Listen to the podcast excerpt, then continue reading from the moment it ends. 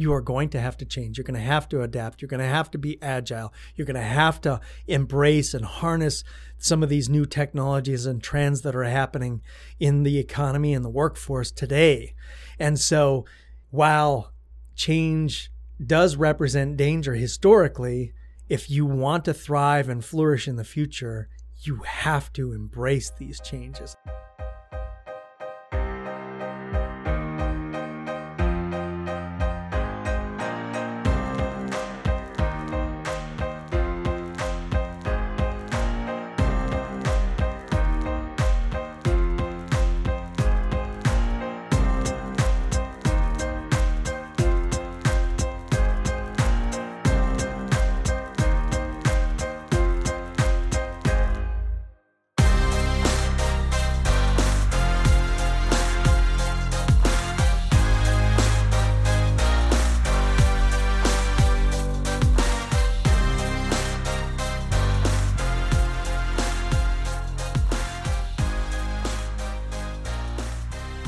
Happy New Year, everyone. This is Don MacPherson, your host of 12 Geniuses. We're going to start 2019 with a recap of last year and what we're paying attention to this year. To facilitate the conversation, I've invited my colleague, Devon McGrath, to join me. Devon, welcome to 12 Geniuses. Thanks, Don. Happy New Year. Now, I know 2018 has been a very big year for you. You left Aon, you started a new company, you traveled a lot, and most importantly, you became a father again. So, congratulations. Thank you. I can genuinely say that 2018 was the best year of my life so far. Well, looking back on 2018, what did you learn? I'll start out with a, a language endeavor. I wanted to learn Arabic and I wanted to become a podcaster. So, I'm learning the art and science of podcasting. You mentioned fatherhood. I became a father again. We have two children under the age of three years old, so I'm actively learning how to be a good father. And we started 12 Geniuses, so I'm in entrepreneurial mode again. I went to Futurist Camp in August of last year, and I'm learning some principles and practices around how to predict the future and some methodologies around that. And lastly, I've been studying a handful of technologies that I believe are going to change the way we live and work, including artificial intelligence, drones, the Internet of Things, wearable technologies, 3D printing, and virtual reality. You mentioned you were learning Arabic. I know that that is one of the top five hardest languages to learn for an English speaker. Why did you choose Arabic, and how did that go for you? I wanted to learn Arabic because there are over 300 million people in the world who speak it. It's a language that's spoken in a part of the world that I love to travel in. And so I thought it would be helpful to be able to communicate with people. How it went was horrible. It was it was an abysmal failure. I know a lot of words. I can string sentences together. I can attest that it's probably one of those five hardest languages for an English speaker to learn. I still am interested in learning it. I may take another crack at it this year, but I didn't have the success that I'd hoped for. You also mentioned fatherhood as being one of the main learning points for you in the last year. I know your eldest daughter is soon to be three years old, and your youngest is just over six months. How has being a father the second time around been different than the first time around? The first thing that is obvious is that it is not two times more difficult or more work to have two children. It's actually three times more work. And the reason for that is is because these children they have minds of their own that you know especially the mobile one she wants to do her own thing. So just getting out of the house and getting the family ready to to do something is a significantly greater amount of work. The other thing that I really wrestled with during the pregnancy and and shortly right after the birth was am I going to be able to love this second child as much as I love the first child? And then I remember about two months in, I was holding my youngest and just looking at her and looking at how beautiful she is. And, and I thought, I don't worry about this anymore. So that completely disappeared. And I was so relieved and, and knew that it would likely happen, but just realized that, okay, there's boundless love inside my heart, which nobody's ever seen that before. and I was very relieved that I have that. Before you said that you're learning to be an entrepreneur again. How is learning to be an entrepreneur in 2018 different than your previous experience with starting Modern Survey in 1999? a couple differences. One is that the tools and technologies that are available for entrepreneurs today are far more advanced and easier to use, which is really exciting. The other thing is that I didn't start this business with partners. So I didn't necessarily have people to lean on who had skills that I didn't have. So I had to really do it myself and learn a lot of new things. And the third thing is, I had an incredible amount of support when I was with Aon and when I was with Modern Survey. People who would schedule travel for me or create PowerPoints for me and, and schedule meetings and all of that disappeared. So again, I've had to learn how to do things by myself, which is has been fairly humbling as well. You previously mentioned that as an entrepreneur in 2018, you had to learn new technologies. I know you're also following technologies that'll impact our future, looking 10 years ahead. What type of technologies are you looking at? My interest is identifying technologies that are going to change the way we live and work. And I've identified five or six, including AI, VR, drones, wearables, 3D printing. These are going to be, they're, they're going to fuel a wave of innovation over the next decade that will dramatically, dramatically change the way we live and work to an extent that will make the social and mobile revolution over the past decade look like a slight, slight disruption. And what I've learned is that these are in market, they're not going away. They're very, very powerful tools, and they can be used for good and they can be used for not so good as well. So, in the case of drones, for example, we've talked about case studies where drones are being used to deliver blood from a hospital to a very remote location and saving lives because it can be done so quickly. Well, we've also seen stories about a potential assassination attempt using a drone, which is very disruptive. Uh, and, you know, when I think about virtual reality, this is a really, really incredibly powerful tool that's being used to treat addiction. And, so that's a great usage. Or you can look at YouTube. There's a woman who's in hospice. She was born in Israel. And through the power of virtual reality, they're taking her to Israel. And it's extraordinarily emotional for this dying woman to go home, virtual home, one last time. So, really, really cool applications.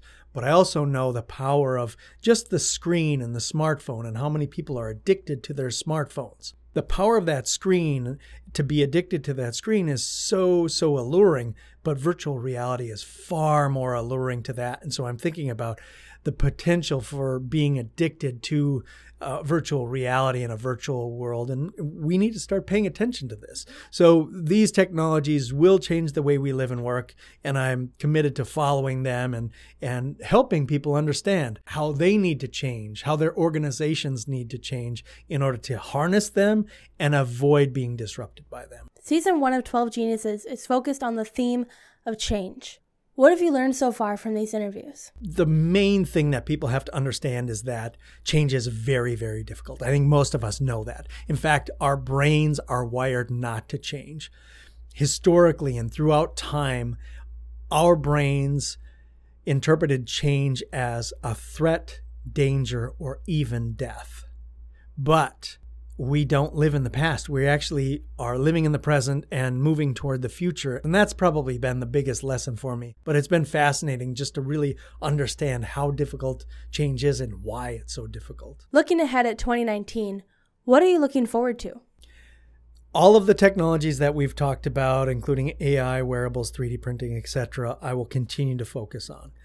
I'll look at some of the changing demographics that are particularly interesting in the United States and also globally. So, one of the demographics that I find fascinating is that there currently about a billion people in the world who are over the age of 60 and by mid-century that's going to be 2 billion. So an aging population is really fascinating. What does that mean to the workforce? What does that mean to society and, and how we design our communities and how we design our, our companies etc some of the other things that i'm going to be looking at and exploring would be cryptocurrency and blockchain gene editing is something that's on my radar, and I'm really fascinated about the ethics of it and how we're, as mankind or humankind, going to to wrestle with this very, very powerful technology and capability.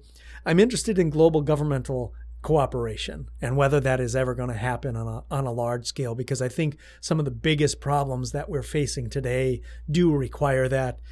A couple of other things that I'm I'm focused on are cannabis. It's for real here in the United States. It was legalized in Canada, and so I think there's a, an incredible economic opportunity. And then two more reforms: prison reform and immigration reform. These are all on my radar for 2019. And you mentioned a interest in cryptocurrency and blockchain technology. What about those interest you? The thing that's interesting about cryptocurrency to me is I, am just curious if it's ever going to reach wide scale adoption.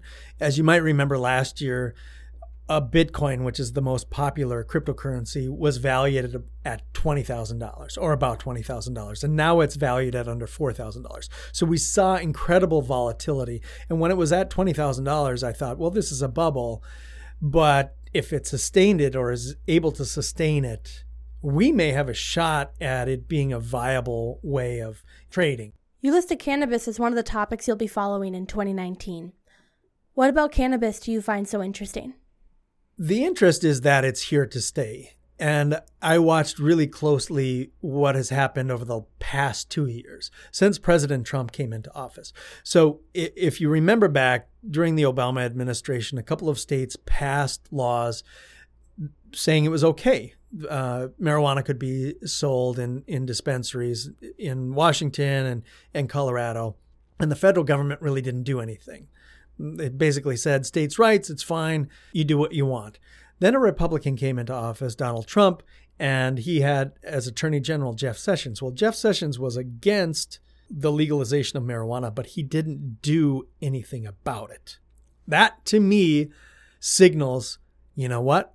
We're just going to let it be status quo and and let individual states do it. Well, the popular opinion has shifted on cannabis. 16% of Americans favored legalization in 1990. Now it's over 60%. So the genie's out of the bottle. This is going to be legal, and it's going to be legal, if not in all states, in many, many states. You mentioned both prison and immigration reform. Do you have any predictions for how that will be implemented in our country? Definitely with prison reform, it's going to happen here in the United States. Both parties the Democrats and the Republicans are in favor of it. It makes a lot of sense. I think there are many, many people who are in prison who don't need to be there. So I think some sort of wide scale prison reform will happen and it does make economic sense as well if you're paying 50 or 70 thousand dollars a year to imprison somebody and they can be a thriving member of the workforce paying taxes versus sucking up tax dollars that makes sense particularly for these nonviolent offenders with immigration reform i'm not as optimistic it's a huge political issue. We're, we're still having conversations. The government currently is shut down because of the president's desire to build a wall on the southern border. I don't think that that many people see uh, immigration reform as being a really strong fuel for our economy. But if you look throughout history, when we do allow immigrants to come into our country, they eventually become thriving citizens, taxpayers, and, and do help boost our economy. That's my perspective on it. But I'm very interested to see politically uh, how the waters shift. Don, I have one last question for you. Where would you like 12 Geniuses to be by 2020? By the end of the year, we'll have recorded and published two seasons of the 12 Geniuses podcast. The first season is on change, as we discussed already. The second season, which will also have 12 episodes, will likely be on the theme of innovation or creativity. This is a very hot topic. Innovation fuels disruption, and our audience is very interested in that. For the other parts of the business, I want to start to hone my keynote. And by 2020, I want to have 40 dates. So over the next 12 months or so, I'm going to be honing the message for that keynote, really focusing on the technologies that we've been talking about today, some of the demographic shifts, using some of my futuring capabilities to to shape this messaging.